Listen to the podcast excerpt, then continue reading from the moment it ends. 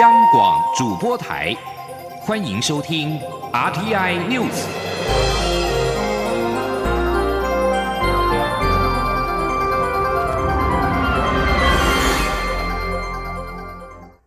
各位好，我是主播王玉伟，欢迎收听这节央广主播台提供给您的 RTI News 新闻。首先带您关注。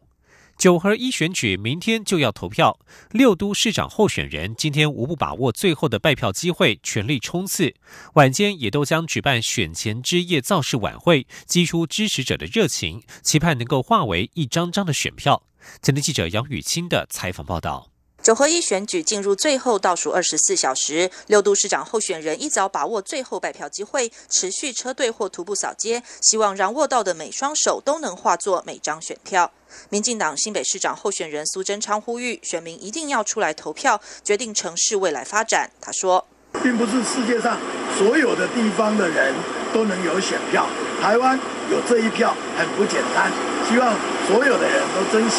手上的一票，出来投票。”决定你所居住城市未来的四年。国民党新北市长候选人侯友谊也再次拜托选民要出来投票支持。拜托我的选民，吹票、邮票，风雨无阻，要站出来投票。拜托大家，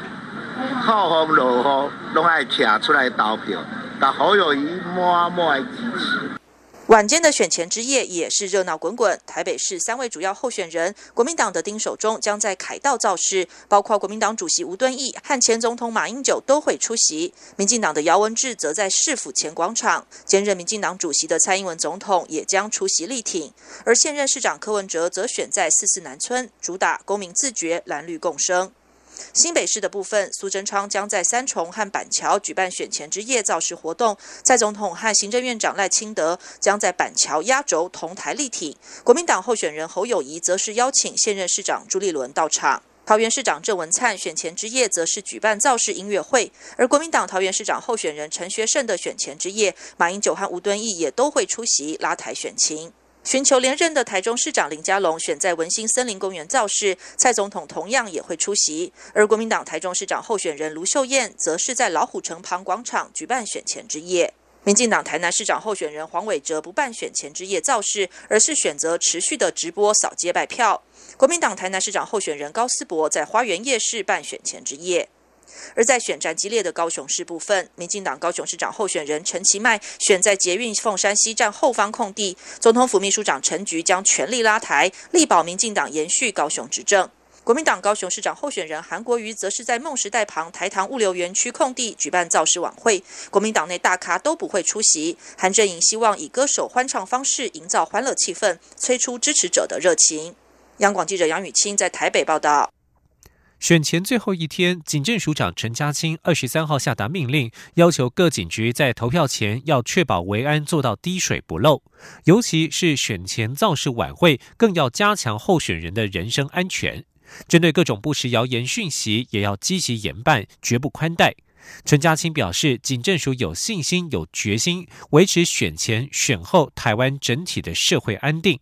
前天记者杨仁祥、江昭伦的采访报道。选前关键的最后一夜，各候选人扫街拜票以及造势活动相当多，相关维安工作格外重要。警政署长陈家清二十三号特别在投票日前夕亲自坐镇指挥，主持选举治安维护工作专案会议，并同步与各直辖市、县市政府警察局首长及相关单位视讯，要求各警察局在选前最后阶段确保各项维安措施。陈家清说：“今天，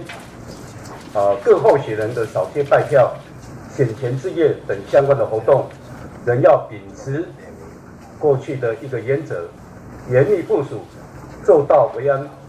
滴水不漏，防范可能的危害发生。第二点，迅速侦办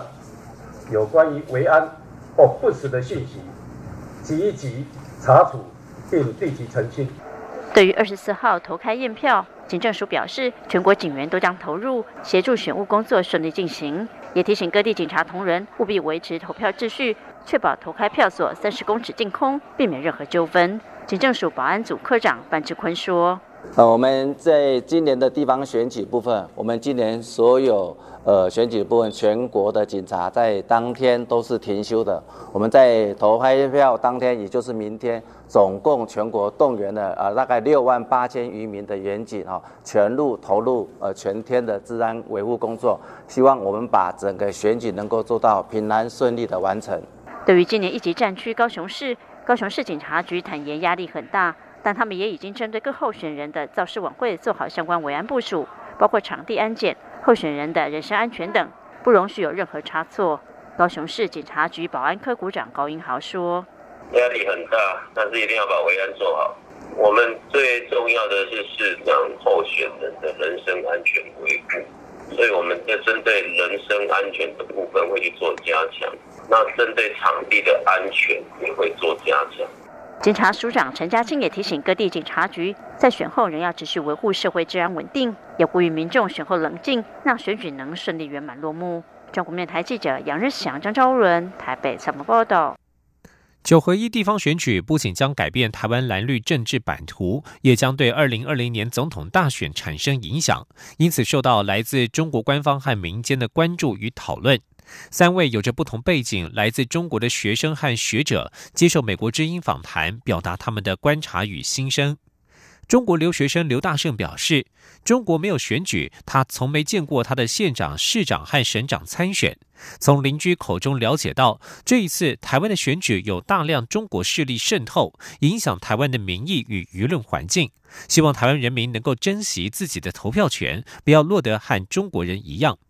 原籍湖南、现定居台湾的布洛克作家佐拉表示，自己是二零一一年来到台湾，他觉得台湾的选举很有趣，他在中国从来没有过选举的经历。佐拉表示，中国锐实力对于台湾选民的影响是非常明显的。据他了解，台湾许多公务员非常仰慕中国的状况，他们觉得中国做专案和搞建设非常容易，非常羡慕能够快速推动经济建设，为自己赢得政绩的现象。普林斯顿高等研究院访问学者滕彪表示，尽管现在台湾内部也存在很多问题，但但是相对于全世界来说，台湾的民主转型是比较成功的。现在它已经成为一个非常稳定的民主国家。这次中共确实在台湾选举上花了功夫，试图影响和改变整个选举结果。接下来，除了观察蓝绿版图的变化之外，也要观察中共如何影响、渗透和干涉台湾的选举，以及选举之后台湾如何应对来自中国的渗透。继续关注财经焦点。美洲贸易战是否对台湾的工具机产业产生影响？台湾机械工业同业工会秘书长王正清今天在二零一九年台北国际工具机展受访时表示，台湾工具机产业一到十月份出口最大宗的国家仍然是中国大陆，但是成长幅度非常的小，仅年增百分之五，显示美洲贸易战导致中国大陆放缓对台湾工具机进口。不过，美国则是大幅成长了三成二，主要是美国推动的美国制造政策带动。前天记者杨文军的采访报道。外贸协会二十三号举行二零一九年台北国际工具机展展前记者会，美中贸易战是否冲击工具机市场，成为各界关注焦点。台湾机械工业同业工会秘书长王正清受访时指出，目前产业现况发展是不错，上半年表现很好，但下半年非常复杂。他指出，台湾工具机产业一到十月出口最大宗的国家仍是中国大陆，占比约百分之三十二，但成长幅度非常的小，仅年增百分之五，显示美中贸易战有导致中国大陆放缓对台湾工具机进口的情况。值得注意的是，王正清也提到，一到十月，美国市场约占台湾工具机出口额百分之十三，排名第二，也较去年大幅成长百分之三十二点六，主要是美国推动的美国制造政策带动。他说：“那我我们认为是美国呼吁制造业到美国去投资，带动美国对资本财、对工具的需求增加的很多。”普森精密主轴工业公司科长辛玉威指出，他们公司有一半产品销往中国大陆，所以多少有受到美中贸易战的冲击。但他们公司不打价格战，反而日本市场还大幅成长两成，未来会着重欧美及日本市场。外贸协会秘书长叶明水也指出，贸协会加强美国、印度、土耳其、俄罗斯、泰国等其他市场的拓销。尽管要完全取代中国大陆的占比还是有困难，但会持续努力。中央广播电台记者杨文君台北采访报道。美中贸易战接下来最需要关注的就是 G20 的川习会。美国总统川普在感恩节。表示要感谢他的家人以及他担任总统之后，美国所出出现的巨大改变。川普还说，正因为关税措施，中国才想和美国达成协议。他已经为下周川习会做好充分的准备。川普今年在他集团名下的佛州海湖俱乐部度过感恩节假期。谈到下周将赴阿根廷出席 G20 峰会，并且与中国领导人习近平会谈，川普表示他信心满满。川普说，他对美中贸易问题的细节知之甚详。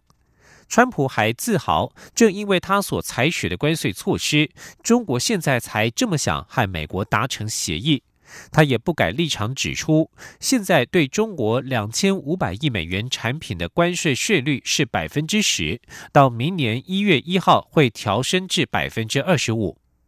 二十国集团峰会十一月三十号到十二月一号将在阿根廷首都布宜诺斯艾利斯举行，届时川普将和习近平举行场边会谈。而世界贸易组织 WTO 在二十三号表示，世界各大经济体在过去半年内扩大进口限制，已经影响近五千亿美元的贸易额。WTO 并且对当前全球经济情势表达严正关切。根据 WTO 最新一份报告显示，G20 成员国从今年五月中旬至十月中旬这段期间，已经竖起四十道新的进口壁垒，是前六个月的六倍之多，并且影响了四千八百一十亿美元的贸易额，这是二零一二年开始统计相关数据以来的最高纪录。WTO 秘书长阿兹维多呼吁，应该立即扭转这样的趋势。该项报告指出，大型经济体每个月平均对国际贸易实施八项的新限制措施，其中包括提高关税、进口禁令以及出口关税。这份报告呈现出美国总统川普发动贸易战所产生的冲击。WTO 争端解决机构二十二号同意审查多国对美国关税措施的投诉，以及华府对各国报复性关税的投诉。阿斯维多表示，寻求解决方案得需要政治意愿，并且需要二十国集团的领导。继续关注的是英国脱欧议题。英国脱欧协议建箭在弦上，但是英国总理桑杰士二十二号表示，如果未做出改变，西班牙将否决英国脱离欧洲联盟的协议草案。除了北爱尔兰边境之外，英国属地直布罗陀势必是脱欧之后的另一个地缘政治难题。西班牙表示，在西班在英国与欧盟的脱欧协议草案当中，关于连接西班牙南端的直布罗陀相关的边境安排没有交代清楚。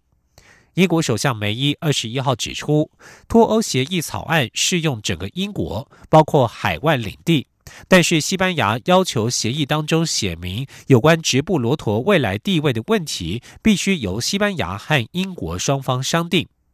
桑杰士二十二号在推特上表示，在与梅伊交谈之后，双方的立场仍然是南辕北辙。西班牙政府将捍卫自己的利益，如果没有做出改变，将否决英国脱欧协议。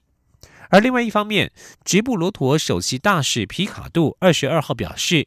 英国与欧盟达成的脱欧协议将涵盖与直布罗陀有关的内容。皮卡杜也不满西班牙介入直布罗陀的事务。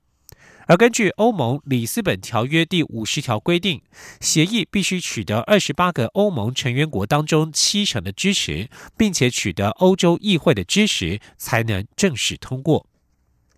以上新闻由王玉伟编辑播报。稍后请继续收听央广午间新闻。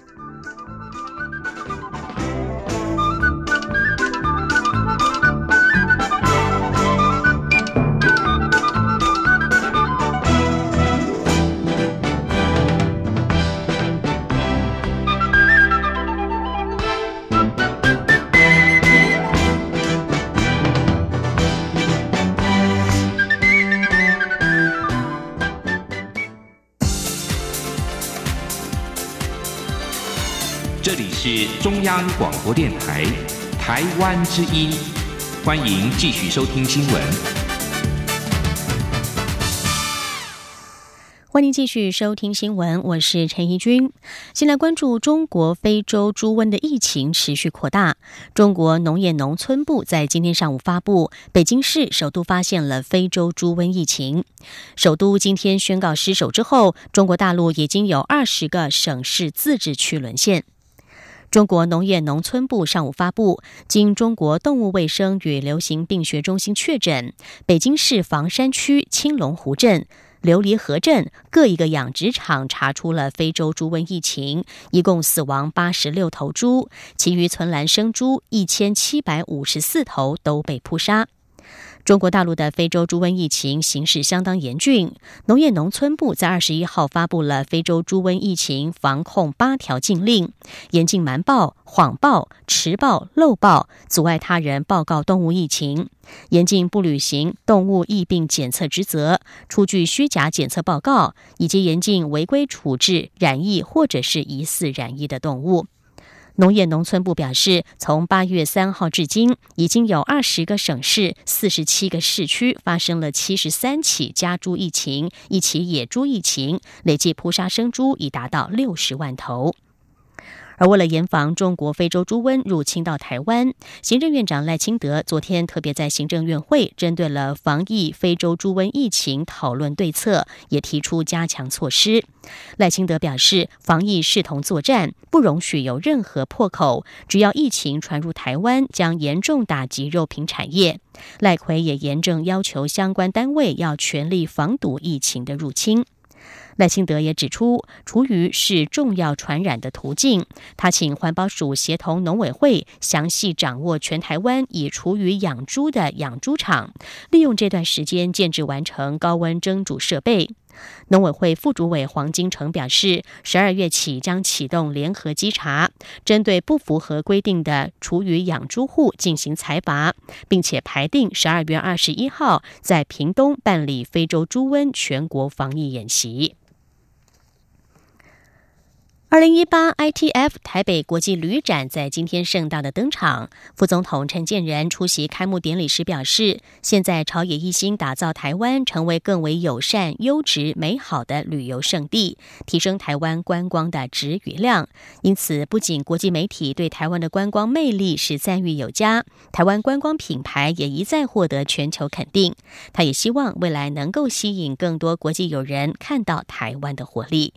记者郑祥云、吴丽君的报道。首都仪式南港展览馆举行的二零一八台北国际旅展 （ITF） 二十三号上午，在来自各国团体表演后，热闹揭开序幕。包括副总统陈建仁、政务委员张景森、交通部长吴鸿谋、各国使节及主办单位、台湾观光协会会长叶菊兰都出席 ITF 开幕仪式，为接下来一连四天的亚洲最大旅展剪彩天光。陈建仁在开幕致。此时指出，今年的 ITF 首度移师南港展览馆，就是为了满足更多厂商来参展，也希望吸引更多民众来逛展。尤其在台湾朝野一心致力打造台湾成为更友善、优质、美好的旅游胜地，提升台湾观光的质与量，包括签证简化、改善旅游接待环境、整合区域旅游资源等等，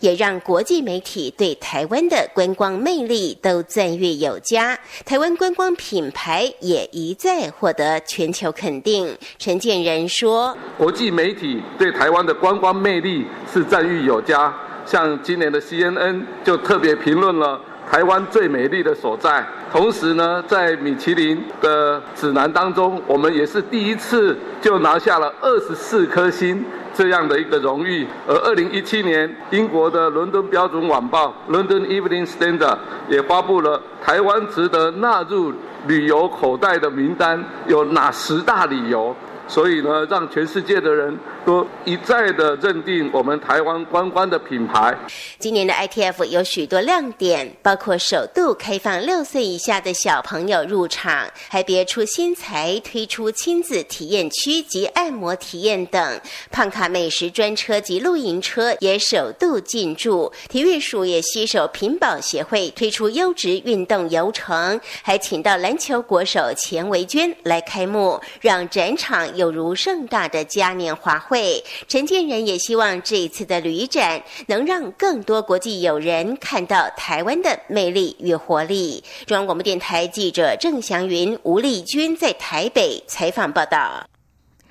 我国在海外设立台湾汉学资源中心，大有斩获。国家图书馆最近一个月陆续在三个国家四所大学建立了汉学中心，使台湾汉学资源中心在海外已经累积了三十一个据点。其中，响应新南向政策，在朱拉隆功大学成立了泰国第一个台湾汉学资源中心。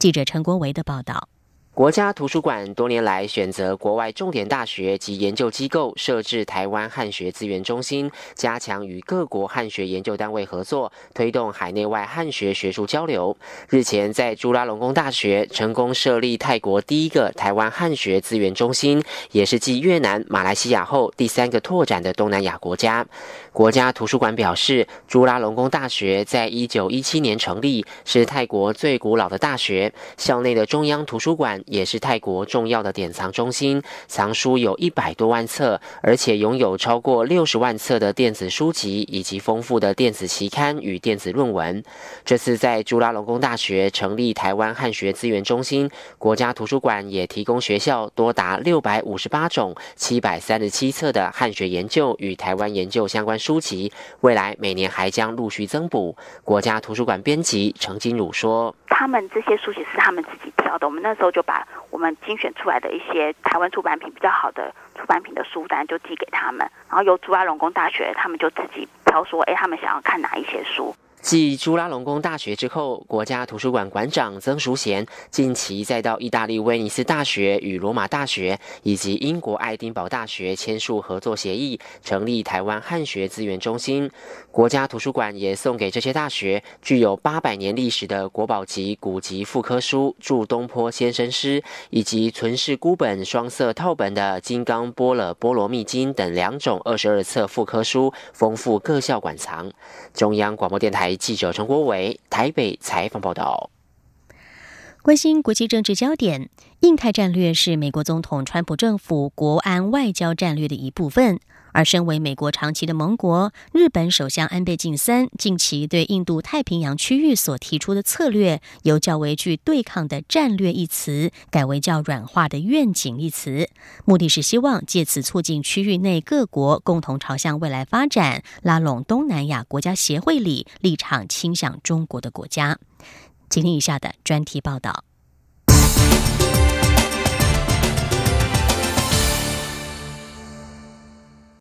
日本首相安倍晋三近期在出席东南亚国家协会高峰会以及亚太经济合作会议非正式领袖会议时，将他之前提出的印度太平洋战略修正为印度太平洋愿景。安倍是在去年与到访的美国总统川普共同提出印太战略，目的是要结合澳洲及印度等国，让亚太成为全球瞩目的地缘战略新概念。以共同对抗中国国家主席习近平提出的一带一路。至于这项战略的做法是，对在印度及太平洋国家加强基础设施投资，对提出一带一路海洋战略的中国形成牵制。至于安倍改采较为软化的词汇，根据日本每日新闻引述外务省官员指出，战略一词具有对抗他国的野心勃勃意图。在日中关系处于改善之际，改用愿景替代，比较能够降低中国方面的疑虑。日经亚洲评论则是指出，安倍以软化语调，除了希望欲请印太各国以开放态度面向未来，共创贸易融景，更重要的是，企图以此拉拢对北京当局友好的东协国家改变立场，争取这些国家的信任与合作。此外，安倍十五号在新加坡出席东协加三的高峰会上，也提出自由开放的印度太平洋构想，并表示已获得许多东南亚国家的支持。每日新闻引述首相官邸消息人士，促使安倍改变印太战略用语，不再使用“战略”一词的最大契机，是安倍在十月底访问中国，这同时也是魁违七年后。首度有日本首相访问中国，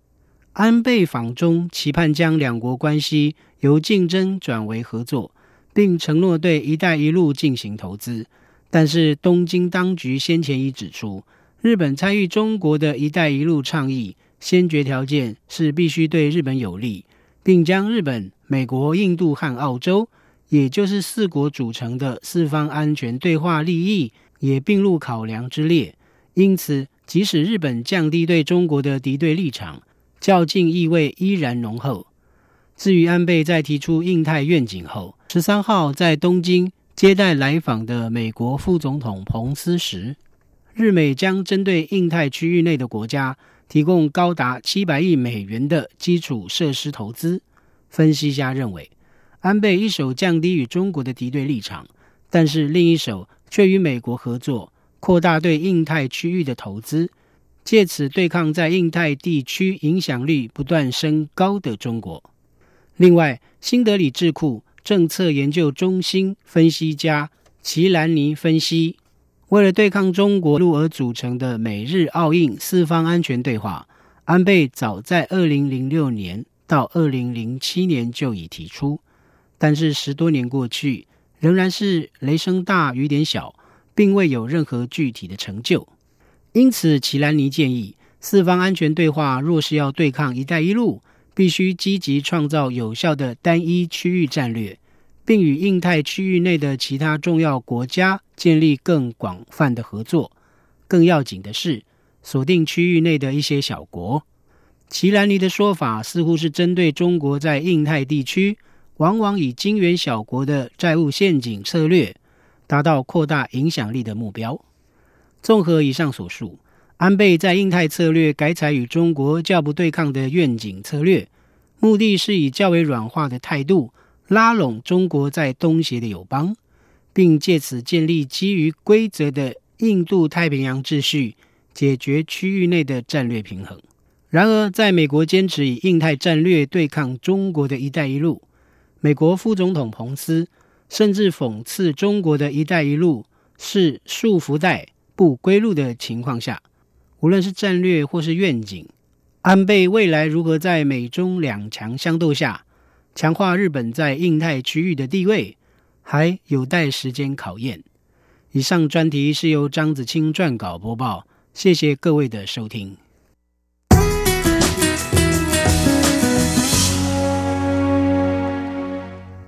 继续来关注的是美墨边境移民的问题。尽管美国总统川普再次威胁要关闭边界，抵御中美洲移民的入侵，但是好几百位移民二十二号推挤走向了墨西哥边境城市蒂华纳跨界大桥，让情况陷入混乱，也使得美墨边界紧张情势上升。墨西哥当地的官员和人权倡议人士试着说服这些移民留在墨西哥，对双方都好，并呼吁他们从官方管道申请美国庇护。蒂华纳当局设置了就业招聘会，墨西哥移民单位也向他们提供了临时居留文件。